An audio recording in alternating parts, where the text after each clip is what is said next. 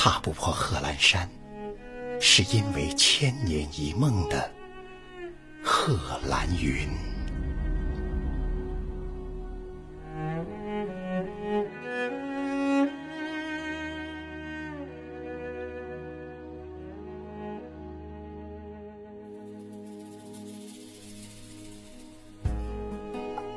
风只是衬托，云才是主角。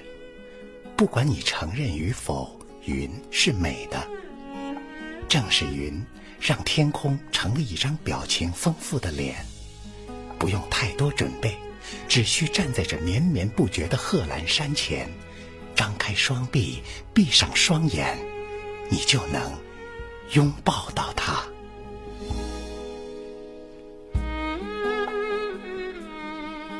分不清是阳光、月光还是火光。西夏的秋风伴随着原野的歌唱，在三月的春风里，在七月的烈日下，在十月的寒霜中，始终像有一位老人在诉说着岁月深处那一段段历史的绵韧和辉煌。贺兰山，你的辽阔和狭小曾经让我迷惘。矗立在两大沙漠之间，你是一座标尺，一个不灭的永恒。你是绿洲的屏障，汩汩的雪水滋养着塞外江南。然而，鲜卑人心中的山峰，却一直被这条细小的河流缠绕，如蚕蛹自缚。一个又一个。我无法解读的西夏文字，记录着你无上的荣光。可是，春夏秋冬，只有一片片白云，不断的飘来荡去。云是山的朋友，山是云的故乡。没有云的贺兰山，就像丢了魂儿一般。贺兰山的云。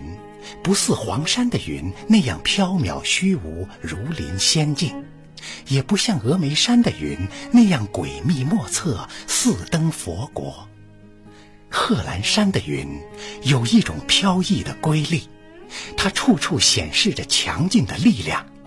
滚滚的洪涛，有黄河的汹涌，有长城的伟岸，更有大漠的雄浑。站在西夏王陵前，遥望远方的贺兰，白茫茫的云。回想当年，你的儿孙后代是如何走出这条条山路水路，直到有一天，李氏的天空没有了阳光，山脚下的牛车和遍地桑麻也不复存在，只有贺兰山依然，只有贺兰云。依然静静的贺兰山，永远的贺兰云。